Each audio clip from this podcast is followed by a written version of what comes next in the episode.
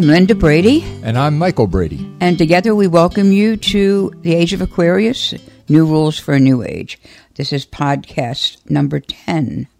And we are going to give a few minutes to some of our, our listeners that have a few questions about Mercury, which is what we did last week.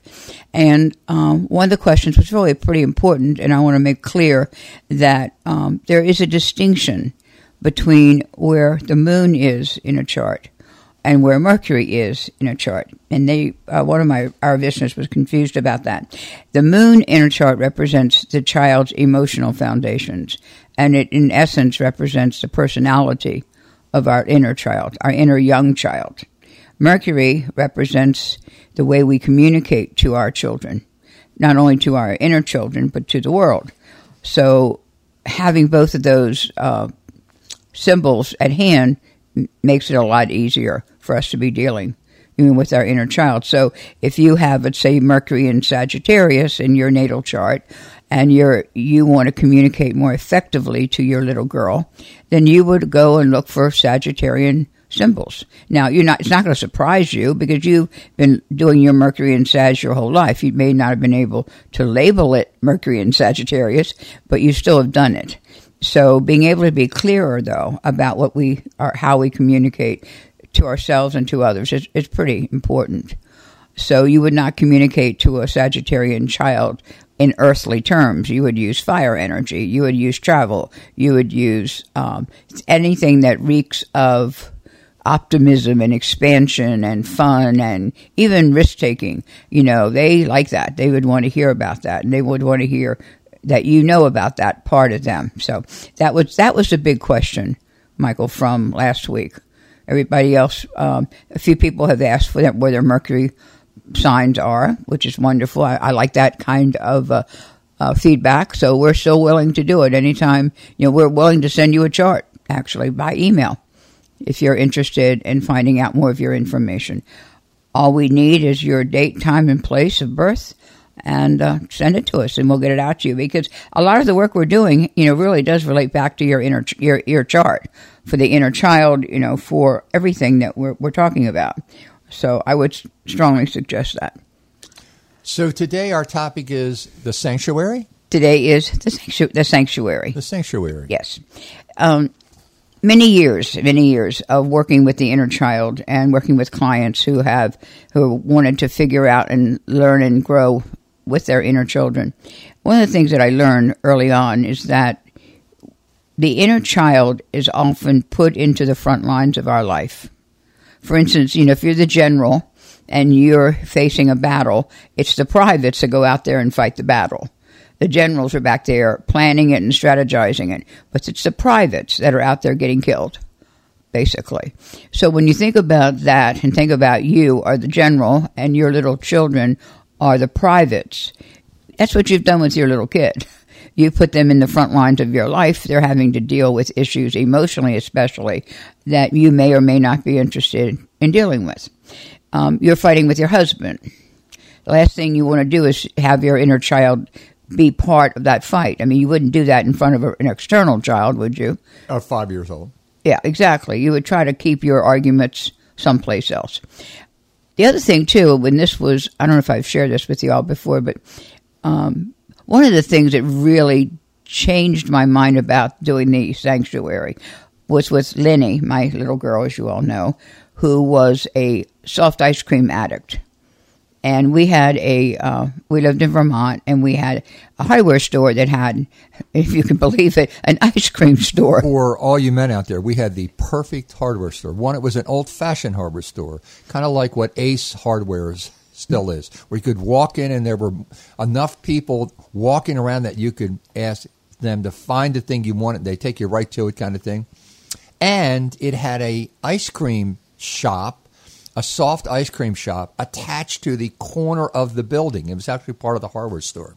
So it was a combination of the perfect hardware store and an ice cream treat all at the same yes, time. Michael really loved that. So anyway, um, we would go there a lot. And we'd get ice cream, we get soft ice cream. And then when I started my, my big diet to lose 130 pounds, it was really not in my best interest to be eating soft ice cream two or three times a week. Lenny, on the other hand, threw a fit because she loves soft ice cream. And she wanted soft ice cream. And every time we went by the hardware store, even though we weren't necessarily stopping at the hardware store, she would get upset with me and she'd get pouty and she'd get angry because she wanted an ice cream cone. And this went on for weeks, right? I mean, it was a it was a long time. Yeah. Right. So I got tired of it. I'm sure Lenny got tired of it, and I know Michael did. So I had to. I'm trying to. I tried to figure out another way that we could do this, a third option, which you know I'm famous for. And what I decided was in to put Lenny in a place where she could actually get some money. She got a dollar, and she would cross the street with my holding my hand, cross the street, and she would go up to the counter and she would order an ice cream cone. Now, when I tell you the ice cream cone was bigger than she was, I am not exaggerating. This was a huge ice cream cone that she was, in fact, very happy about. And she, I think, probably ate on that ice cream cone the whole day because it was about three feet tall. Anyway, so at that point, I'm going, this is very cool because she's having what she wants and I'm not having to have the calories. Okay, so to, uh, to insert here, okay, the the ice cream store, the ice cream cone came out of the garden of her sanctuary. Right. Okay, it was create. It was an experience in the sanctuary. Right. Okay. And the sanctuary is not just a creation of Linda's unconscious mind. The sanctuary is actually the name of a place that we've created in the imaginal realm. if you are interested, you can Google that and find all kinds of interesting information. That's not just my term and my idea. But when I found it, we had already uh, created the garden and the sanctuary in a person's unconscious mind. And the way that I came up with helping a person get to that was to create, to have them create, see, find a doorway in their unconscious mind. And I said to them early on, this is like 37 years ago, in a group experience, I said, so once you see that door and you've decided that's the one you like, it can be old and massive, it can be wooden, it can be modern, it can be metal, it can be any kind of door you want. But once you've created the door, pay attention to that door because you're always going to enter the garden when you close your eyes and you go into your unconscious mind through that doorway. So, having set that up, I encountered an article 15 years later that started talking about this thing called the imaginal realm, the imaginal realm, sorry. And lo and behold, I, I all of a sudden it occurred to me that the sanctuary and the garden were in the imaginal realm. They weren't a personal unconscious creation that I had guided a person to do, but it was a, a doorway to another, wait for it, dimension. We live in a dimensional world, a physical world. This is another world in, in another dimension that existed long before I had an unconscious mind or anybody else came along. It's a world. So when I read about the imaginal realm and it talked about that, all of a sudden I realized that that's what we were doing, that we were going to this imaginal realm. Excuse me. And the sanctuary was created in that. So, w- one of the characteristics of the imaginal realm is that it doesn't operate by the same physical laws that our external reality works by. So, in the imaginal realm, it's what we would call from this world a magical place. You can swim in the land, you can uh, walk on water, you can fly through the air, you can create instant manifestation. That is, that in the garden, in the imaginal realm, in this other world, the laws of that world are such that if you think of something, it can manifest instantaneously. So all of those things were part of what we were doing with this when I thought it was an, a personal and then a group shared construct in the unconscious mind. When all of a sudden I discovered, no, no, no, I was wrong about that. it's actually a different world that we stumbled into. I just didn't know what to call it, and I didn't know what it was about at the time that it started. So the important part of that is, is that Lenny goes into this other world, and there's an ice cream stand there that mirrors mirrors the one in Vermont when we lived in it. And at the time when she was having her three feet ice cream cones, she was in another dimension having real ice cream in a magical world. Right. Back to you, Lynn. Well, thanks. yes. So it actually worked very, very well. She was happy and I was happy. So from that, we, Michael and I, this was before the imaginal realm process came to be. We decided that through our minds, because our minds can do just about anything we wanted to do, right? Um, we could create and help people create what we call the sanctuary. And how I'll never forget, I had a client in Scotland, and she said, "Is that like an angel daycare center?"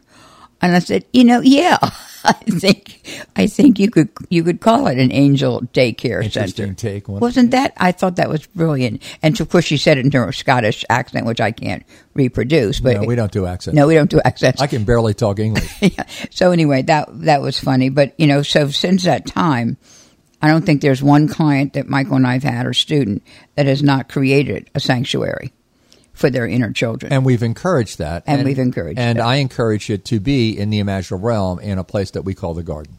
Exactly. So we would ask each of you to think about that. You know, think about taking your child to work with you and you got a really grumpy boss, boss. Or think about fighting with your husband or wife. Or think about getting in a car and ra- raving at, um, raging at a driver who's going 20 miles an hour in a 60 mile zone. So, you know, you've got, we've got all these situations where we just deal with it, you know. We forget that our inner children are dealing with it too.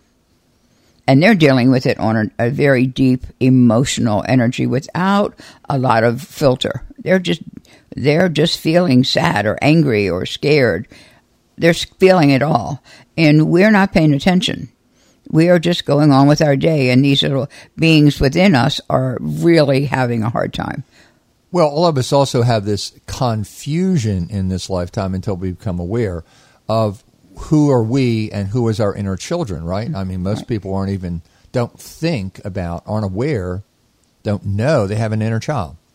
So when you start to get in touch with that idea and you start to explore the inner child in yourself and you start to accept that that has reality to it, then the question becomes, well, if she's feeling, if he or she is feeling scared, does that mean my grown up? If if the I in here talking is a grown up, is my grown up feeling scared?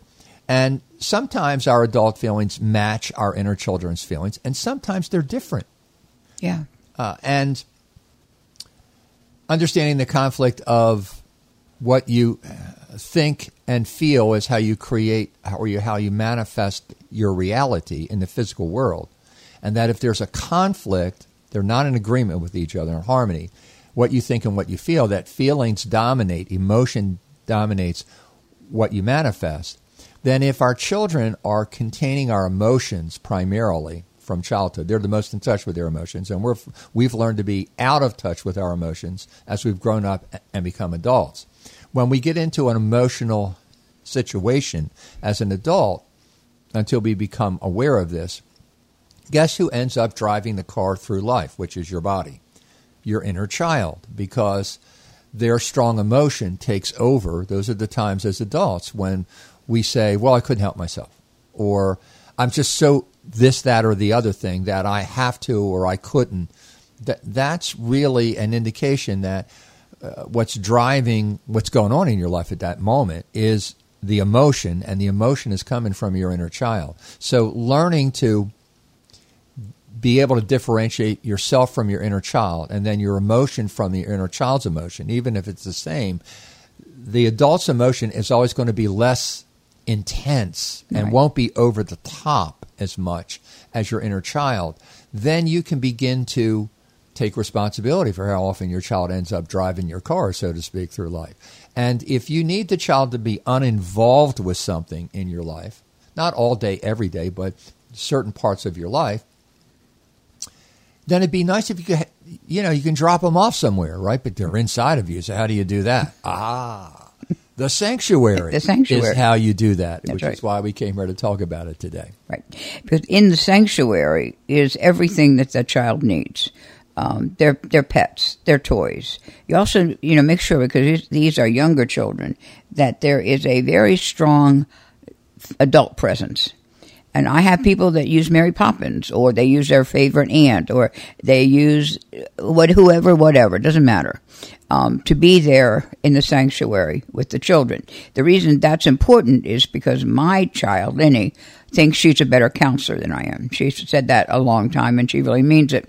Which means if I'm working with a client, um, and it's intense. Most of my clients are intense, or I'm intense with them. Both things um, that you know that she thinks she should get involved. So she will try to insinuate herself into a conversation. Now, that's inappropriate on so many levels. Well, the first level, of course, is she's not a better counselor than I am. That's right, and especially since she's three years. She's old. three years old. uh, she just wants to go there and give them big hugs and you know pat them on the back and tell them that she loves them and everything's going to be okay and and Jesus loves them and Jesus yeah. loves you and I mean she'll go on and on about how you know. Not much for a counseling session, but anyway, I think some people might enjoy that. Anyway, um, so so I learned, you know, that we have to we have to have a presence in the imaginal realm in the sanctuary where she's she they are supervised. Yes, because when you close that door, that's like a soundproof room, one world versus another world. So it really is a way internally to separate our inner child from our experience. Right. So, you know, finding that space in your mind that you can create, you can find the imaginal realm. If you need trouble, just talk to my husband um, and and ma- making sure that it has everything your inner child needs. A lot of my, my people, including me, um, Lenny goes to the sanctuary in the morning and I pick her up at night. I had one client that said, Yeah, but I forgot and she stayed in there for three years. But that's not okay. You don't want your child to be in the sanctuary for yeah. three years. We've been hammering this for years, but once you connect to your inner child, it's not like you like you do a six day, a six week, a six month stint on your inner child work, and then you're done for the rest of your life. right. No, it really doesn't, it doesn't work, work, that, that way, way, any more than if you had a biological child. Unless the child would die, they're involved in your life in some way your whole life. right. So this is the way that adults can get some relief and know that their inner children are taken care of and that they can have time and space. You know, bottom line, kids shouldn't be going to bed until you know and after eight o'clock or eight thirty if they're young. So you've got the whole evening ahead. Because most of my clients, in some way or another, say, "I just don't have time for this. I've got too much on my plate. I got enough worries of my own as an adult. I, I raised my children. I am not going to do this. I don't want to do this, Linda. There's got to be another way. Blah blah blah. But blah. you know that's such a load of bull. because if you think about it, this is not a physically existing child outside of you in the material world. That would be a valid thing to say, maybe, if we were talking about a physical child outside of you. But this is an inner child, and your experiences with them are mental and thoughts occur at the speed of light. So you can think about climbing Mount Everest. Well, if you physically did that, it would take quite a bit of time, wouldn't it? Yes. But the fact that you do it in your mind doesn't take hardly any time at all, does it? I could be there right now. So really saying you have no time to engage with your inner child really is a load of bull, well, it? it's because they don't want to take responsibility for for their depth of their emotional Thank life. you. And that's how and that's how our inner children end up in the driver's seat in the first place because every time I work with a person who's connecting with their inner child and coming to grips with the emotional process in their life, which often if not always go together at the critical moments that the child ends up driving your car in life, how does a four year old or a five year old or a three year old get a 200 pound or 185 or 165 pound adult in a car that's moving through life, in a car that's driving down the road? How does a little kid get a grown up to switch from the driver's seat to the passenger seat? Can a child really make an adult do that against their will? Nope. But what if an adult wants to get out of the driver's seat and the child is five or six or four or three years old? Does the child have the power to really prevent that? Nope. Nope.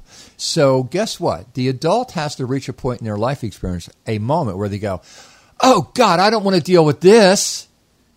And when they don't want to deal with that, they give up responsibility for driving the car. And our little children, our inner children, like external children, will jump in and try to save us. If you've ever seen how kids work in families, most of their acting out behavior is actually an attempt to try to fix or take care of something that's in conflict or disarray in the family system somehow.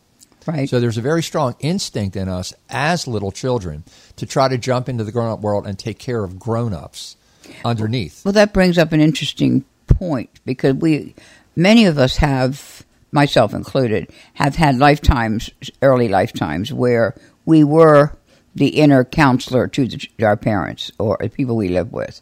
That we, in fact, were adult children. That goes on too, which Yep. which further complicates this mess. Right. Um, and until you find figure that out, you understand that that adult child never had a childhood. Right. Not really. Well, all of our childhood had been messed up up until now, karmically speaking. I mean, up until now, I don't think. I, well, okay. I don't want to rule this out absolutely, but functionally speaking, I've never met an adult in this lifetime who had adequate or above parenting growing up. Well, they probably wouldn't end up with us anyway. And the very few people along the way who have said they did, claimed it, if they did any in depth work, changed their mind along the way. right. Well, it's the way it should be.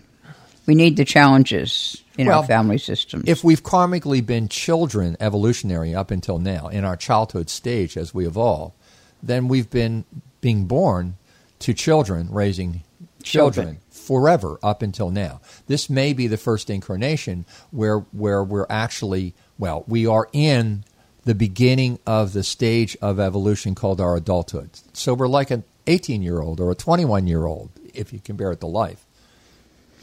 Yeah, and you know, thinking about that.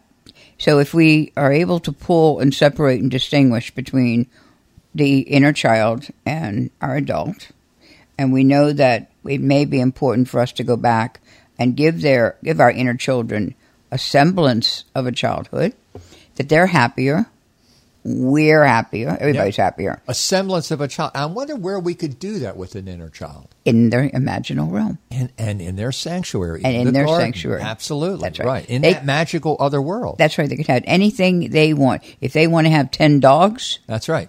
Not a problem. If they want to eat a three foot ice cream cone, go for That's it. That's right. My mom died when I was six years old. And in my family, she was the safe one. She was the one that made me feel safe. After she died, I was raised by the wolves. I mean, they were my family. They fed me. They took care of me. They housed me. But I had to watch out because they might bite my ass off along the way, kind of thing. That wasn't true with my mom. She was ne- She was always consistently my safe harbor up until the time she left me as a little kid.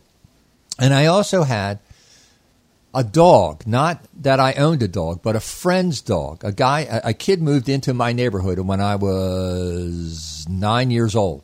And the first day I met this kid and we played together, me and him and uh, two other of my friends in the alley, he came with the dog. And it was this perfect mutt, uh, about 45 pounds, soft, long, silky, brown, black hair, just a- movie kind of dog. And he followed us around all day. And at the end of the day, we were sent to the store to get something for his mom. And, and his pup got hit by a car on the way home and died. The first, uh, only they ever knew this dog. And we took the dog to his mom's house, carried the dog home. And she said, Oh, well, you all need to have have a funeral. You need to here. Here's a shovel. Here's a box. Go over into the woods and find a place to make a grave for the dog and have a funeral for him and bury him. Which I thought, as a in, in in hindsight, as an adult, I think was brilliant. It really uh, was. So we went over there and dug a hole and we cried and we talked about the dog and we buried the dog. So I had a I had a had a reoccurrence of a death experience that was positive for me on that level. Not not pleasant, but positive. And I've always carried that I mean I've always loved that dog. So guess what? My Mikey, my inner child, when he's not with me, lives in the garden Right. in the sanctuary, which is in the imaginal realm. And one of the people who's there with him is his mom because Why not? she's in spirit, Right. she's available. He asked her to come. I asked her to come. She agreed from the other side. And she, so he's reunited with her. And guess what pet he picked? That dog. He picked that dog. Sure. So he's happy in a way that he wasn't happy in the first place. He's been restored to his happiness Right to his to his childhood in a because different of way. the power of the sanctuary. Right. And I started time. I cry every time you tell that story. I know. and I don't like it when you tell You that. cry every you cry every time anything happens to an animal, That's true. particularly dogs. particularly dogs. Anyway, okay, so I'll get my tears out of the way here and move on. Okay, um, there's something I wanted to say about about that too. The key is being able to know when the child needs to go to the sanctuary, when the child needs to come out of the sanctuary. You know, it's it is just like you, said- Michael said before. It, it takes time, but it's not an overtly big piece of time. It's just a little bit of time. Heck no, I mean you have to go to the bathroom X amount of times a day, don't you? You drive your car, you go to the bathroom, you take a shower, you do this, you, You do that. You have to wait at a traffic light for up to three minutes. You have to wait for your spouse or your kids to come out of a store. There's a lot of spaces in life. Oh, absolutely. And if instead of you know, listening to the broadcast or a podcast or whatever people are doing these days, including our own, Don't listen to us. don't listen to our podcast anymore. Uh, talk to your inner child. Um, you know, we, we don't use that time productively. And what we do is, you know, we distract ourselves for many, many different things. So, really understanding that, just like Jung said, what we repress within ourselves, we create outside ourselves as chaos and ultimately disease. So, our inner children, when they are not paid attention to, become part of that unconscious process. Therefore, the inner children oftentimes are paying are driving those cars and their trucks. And what I say in my book is if you let a kid drive the car, there's a lot of accidents that are going to happen down the road because children shouldn't be driving cars. And so, but so that's really the important thing we want to bring forward. And Michael, you know, ha, you know, is a past life therapist, and he leads meditations all the time. And we've decided that for this one particularly, for this podcast, it would be great for you, for Michael to lead you all in a meditation. So I would advise you all now to be someplace quiet, not in your cars. If you're driving down a road, please, Pull over. yeah, turn either pull over or turn this off and come back to it after Right. you get out of a car. Yeah, because you need to be in that quiet, safe, still place, you know, to to do that. So I'm going to sign off and give you to Michael. I have a very very busy day today, so Michael's consented to do this, and I'm not going to tell you about next week's call because I'm not really sure what we're going to do yet. I have to make up my mind. I'll have to decide what that might be, and it might even be bringing on a guest. That would that could be fun. That's possibility. That has several possibilities I can think of. So that being said, I'm going to turn you over to the master hypnotherapist. So he'll take you to your sanctuary. okay. See you next week. All right. You're going to leave the room now. I'm going to leave the room and get ready for my next client. Okay. So I'll, I'll I'll give you a second to get up now. Okay, you're going to sit in this chair? No, I'm sitting right here. Okay. Bye, everybody. Okay, so meanwhile, what you can do is get comfortable if you're not in a car in a place that you're at. Wait, she's going to fall over. She gets up. Okay. Okay, she's clear. She's clear. Good. You want to get in a place where you can sit or lie down. It doesn't matter, either one, because you're not going to go away like you go to sleep. You're not going to become completely unaware of yourself. Otherwise, it wouldn't be a guided meditation. Anyway, um, sit in a place where you're comfortable. And when you're ready, now, I would like you to close your eyes and acknowledge to yourself that your eyes are closed. Pardon me while I close a door.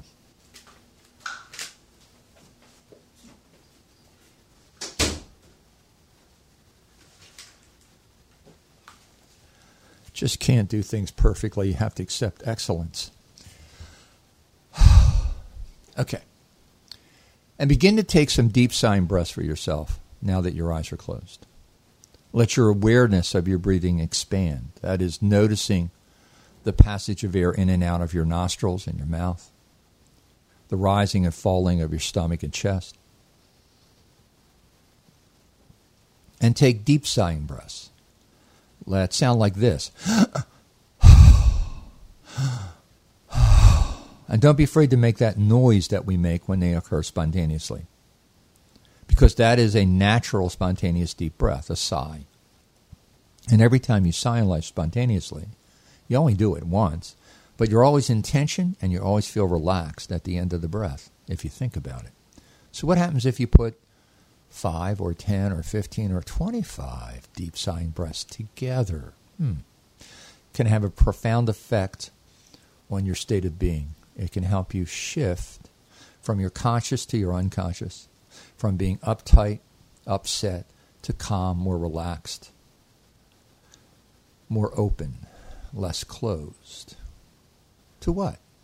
To others, to yourself. To yourself.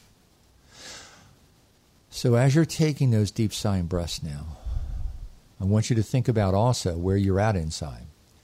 You are not your body. You inhabit your body. You'll still be intact after your body isn't. We all tend to believe that, I, I guess. I do.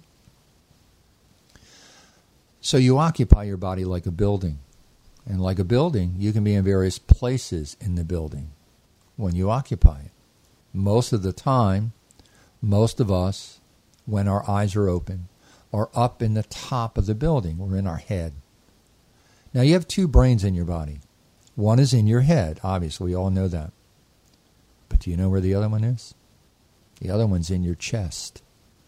More than 66% of the cells of the human heart are of the neuronal type of cell. Neuronal type of cell, which is the type of cell that makes up what's called the brain in the skull. So your heart is not just a pump. In fact, it's not a pump. It doesn't work on hydraulics, which is what pumping, the science of pumps, is based on. It's a conscious entity. It thinks like your head thinks. In language, your heart thinks in sensation and emotion. And the more important part of that is emotion. So emotion is like language to your heart. Hmm. And in life, using your two brains, the one in your head calculates probability. No matter what you think about something, you're never 100% sure. You always come out with a probability, which is less than certainty. Yet in life, there are times when we're very certain of things, aren't there? And if you think about it, those are times when you think about what's going on with your heart, which also is with the language of your emotions. So being in touch with your emotions and being clear, having a clear emotional channel, is a very important thing to accomplish at this point in our lifestyle and in our life. Because it's very difficult for most people to be in touch with their emotions enough and or to be in their heart center often enough. So think about settling down into your heart as you exhale, breathing in, breathing out. Also think about energetically inhaling through your heart as you inhale air into your mouth or your nose and exhaling energy out of your heart. So you're breathing through your heart now while you're breathing in and out in a deep, slower way. And let yourself feel the effects of that the relaxation, the calmness, the centeredness that comes. And as you settle into your heart, you may also find that you're feeling something. You may feel sad. You may feel irritated or frustrated or mad. You may feel any variety of things. You can feel glad, mad, sad, scared, ashamed. Those are the ones that God gave us. And then you can store shame into guilt. So, mad, glad, glad, mad, sad, scared, ashamed, guilty. You may find yourself becoming aware of an emotion in you without any reason, just the presence of. You don't need a reason to have an emotion. You don't have emotions because you think of something, a reason to have it. You have an emotion because of what happens. Now, happens can be remembering your past or speculating about your future. That's all internal and mental. But the rest of it's external and just in your face, here and now. Here and now emotions are always true emotions and they fit the situation we're in. And they're meant to help us manage that situation. Remembered emotions, emotions that are evoked in you from remembering something, or speculating about the future, emotions that are evoked from speculating about what hasn't happened and may never. The emotions are real, the events are not. Yeah, even your past events are not real events. They're a memory of an event. And we sample our memory every time that we remember something. And we don't even do the same sampling consistently every time about the same memory. So it's not really the facts that you're remembering, is it? So the past isn't real, the, the future isn't real, but the emotions that we generate internally from speculating, contemplating the past and the future are real. So let yourself become aware of an emotion, whatever it is. It may be derived from emotion as an attitude at some point. You might say, well, I just feel kind of serene, or I feel calm, or I feel nothing. Some people say, I feel nothing when they're feeling calm, like they expect everything to be intense. I don't know. And if it's a stressful feeling, if it's a feeling that's not pleasant, not glad, doesn't fall in the glad category, breathe it out through your heart. When you're exhaling now, breathe it out. And every time you breathe in, breathe in, pull into yourself, into your heart. Calm, peace, relaxation. That's right. And center and ground yourself in your heart. That's good. Right like that. Excellent. Now, what I'd like you to do is to stay in your heart while you open your third eye. That's that spot in the middle of your eyebrows where, when you close your eyes, you see things, where you dream at night, where you see things in your daytime when you close your eyes and use your imagination to work in your unconscious. See it as an orb, see it as a circle, see it as a thing that that's like a camera aperture that opens and closes from a complete, you know, to a tiny dot to completely open. Relax your third eye, open it, empowering yourself to see things in your mind while you feel yourself settled in your heart. Use your breath to do that. Take a couple of breaths anchoring yourself in your heart, and opening and expanding your third eye. Good. Now, of course, you know where this is going now. I want you to find in your unconscious mind, in your mind, a doorway that's going to be to the garden, to the ima- in the imaginal realm. Now, it can be any kind of door you want it to be. It can be massive and old and heavy and wooden with a wrought iron ring it can be a vault door. It can be a house door of any kind you want it to be. It could be modern. It could be old. Just like whatever you see, like whatever you choose to keep as this door. Because you're always going to come back to this door when you close your mind, eyes, when you go into your unconscious, to go into the garden, to go into the imaginal realm. You're always going to use this door. It is the entrance now built into your unconscious to a different world, to a different dimension. You're leaving this world when you do this. So take a look at the door, study it, arrange it to where you feel really good about that door. And you have the feeling, the sense in your heart that you'll always know where that door is at inside. Good.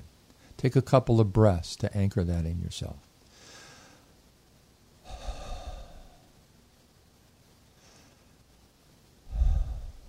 Good.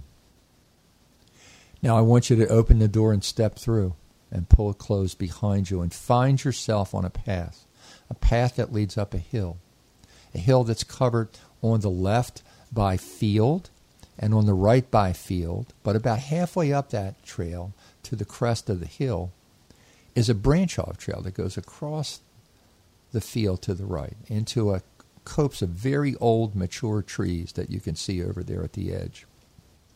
And in that in that tree clump, I call it the grove, the grove of trees. It's very church-like. A very cool on a hot day, a very soft grass under the and earth under the uh, trees, and a very pleasant place, a very church-like, peaceful place to come where you can contemplate, meditate, meet with somebody. That's over there on the right. As you look up the up the trail to the top of the hill, there's one old, solid, very large tree there. on the top, on the crest. And it can be any kind of tree you want because remember, this is a magical place. You can swim in the land here, you can fly through the air, you can think yourself from one place to another place. You can do all kinds of magical things here. So this tree is the same for everyone. It is an old solitary tree, but it can be an oak, a willow, an elm, a cedar, a redwood, anything you want it to be. So I'd like you to make your way up the trail now to the tree, to the crest of the hill, and look down the other side of the hill. And what you're going to see is a deep mountain lake in front of you. Now back up and feel the tree behind you while you look at the lake. As you look across the lake, what you're going to see is mountain. Mountains. Some people pick two or three peaks. Some people pick one. Some people pick um, a tree covered mountain. Some people pick a rock covered mountain at the top. You have all kinds of choices here. Notice the mountains on the far side. Now, if you look down at the shoreline and to the left slightly of where you're at with the tree, you'll see a place where it looks like it's cultivated. But it's not cultivated in nice, even rows like we would plant corn or something. It's obvious that various people have come here at various different times with a plant, with a tree, with a flower, and they've planted, not in a very organized way, a garden of sorts here. And we call this the affirmational garden. If you have an affirmation, uh, something you want to create in your life, in yourself, in your life in the physical realm, you can come to the garden and you can come here and you can plant that desire as a plant. And that way you can come and nurture it and feed it and water it and watch it grow. And as it grows in the garden, as it grows in the imaginal realm, so it grows in you. So it grows in your life, your other life, with your eyes open. These are the common elements of the garden. From this point, everyone customizes whatever they want here, whatever they need here. So all of our clients have a, a sanctuary in the garden, in this environment, for their inner child, if they choose to use this. Mikey, my child, has a treehouse here. And he has his favorite dog, and he has his mom, and he has his dad. And they're not the people he knew when he was a little boy. They're better now. they're fixed. They're really good parents. They're really good caretakers. So he has that, and he has some playmates here, and he has any toys he wants here, and he can even create himself here. I've told him that this is a magical place. So when I'm not here, he can create things for himself as well. And in this world, he is safe, he is loved, he is cared for. And I can go back into my world and do certain things and not have to worry about him. And he doesn't have to be part of those adult like things that I take care of in my life. I, I'm much better able to handle what I'm dealing with, and he's much happier as a child. Now I come and spend time with him. Sometimes I bring him out of the sanctuary, have him come out with me when I'm doing things that are fun for me, when I'm doing things that would be fun for him. So get comfortable.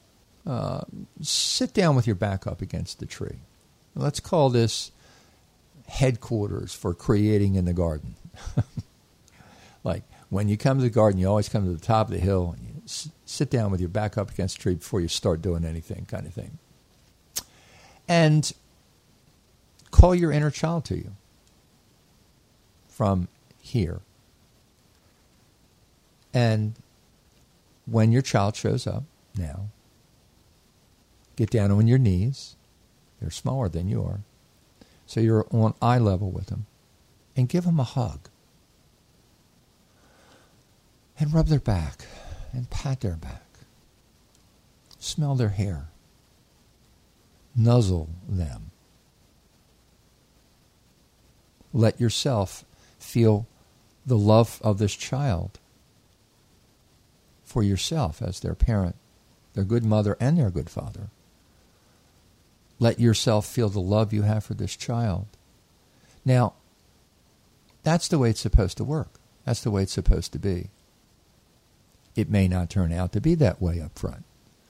Your child may not feel comfortable with you hugging them, or your child may not want to have that contact. Your child may be more stoic or careful. You may not feel exactly comfortable hugging this child.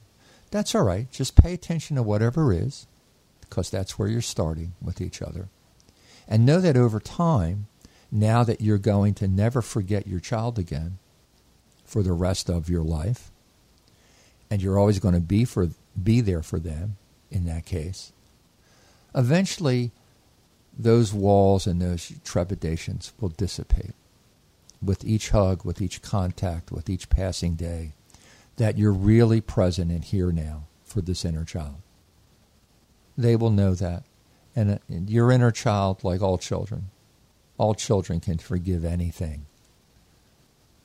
Your child will forgive anything that he feels slighted or injured, he or she feels slighted or injured by, by you in the past. Good.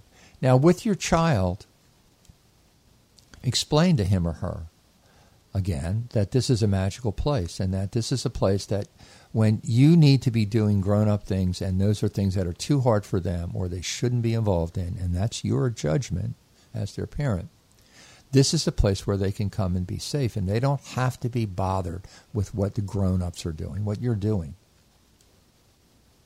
Now, pay attention to how they respond to that, and begin to help your child, guide your child in creating their perfect home, their perfect sanctuary.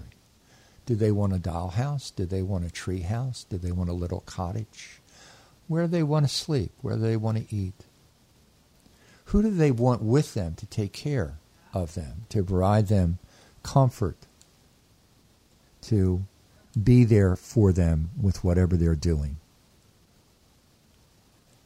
Now, again, remember, the minute you think of it with each other, it manifests.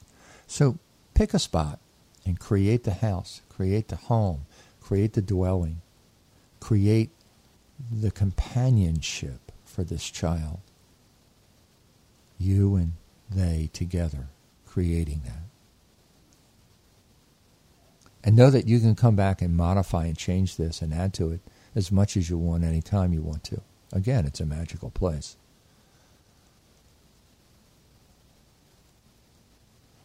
And see how your child reacts to this. How does this make him or her feel? knowing that you're going to leave your child now in the sanctuary until tonight or tomorrow morning or whenever the next interval of checking in on your child would make sense if they were external, you'll come back to this and see how they're doing. Now, I can go a number of days without thinking about Mikey. And I know he's happy and he's in the garden. And I at least have contact with him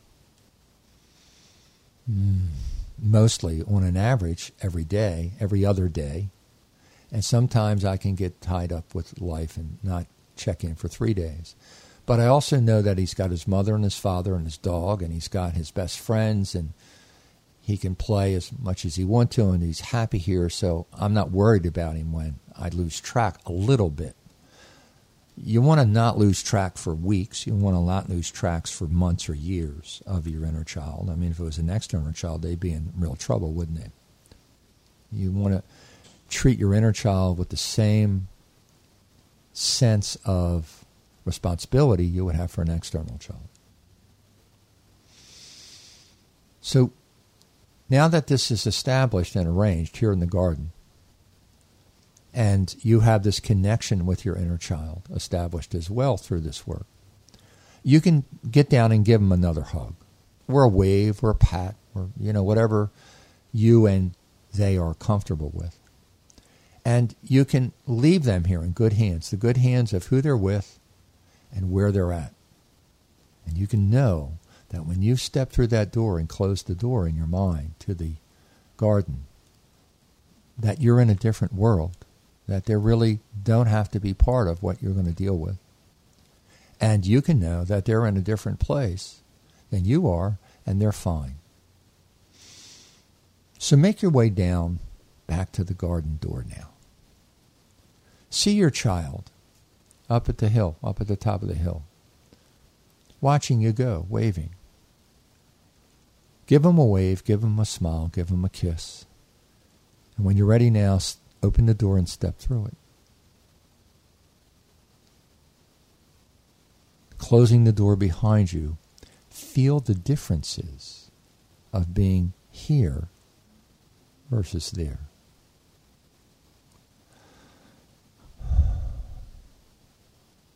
That's right. And notice how you feel having accomplished this with your inner child, setting up a perfectly wonderful place for them to be safe and happy, particularly when you can't be with them. Take a breath and appreciate yourself and what you've done and what you've accomplished. This has been so important for you to do. And remind yourself when you're going to come back and check in on your child the next time. Next. Good. Now take two or three deep breaths and let what you've accomplished and your appreciation permeate all the parts of you.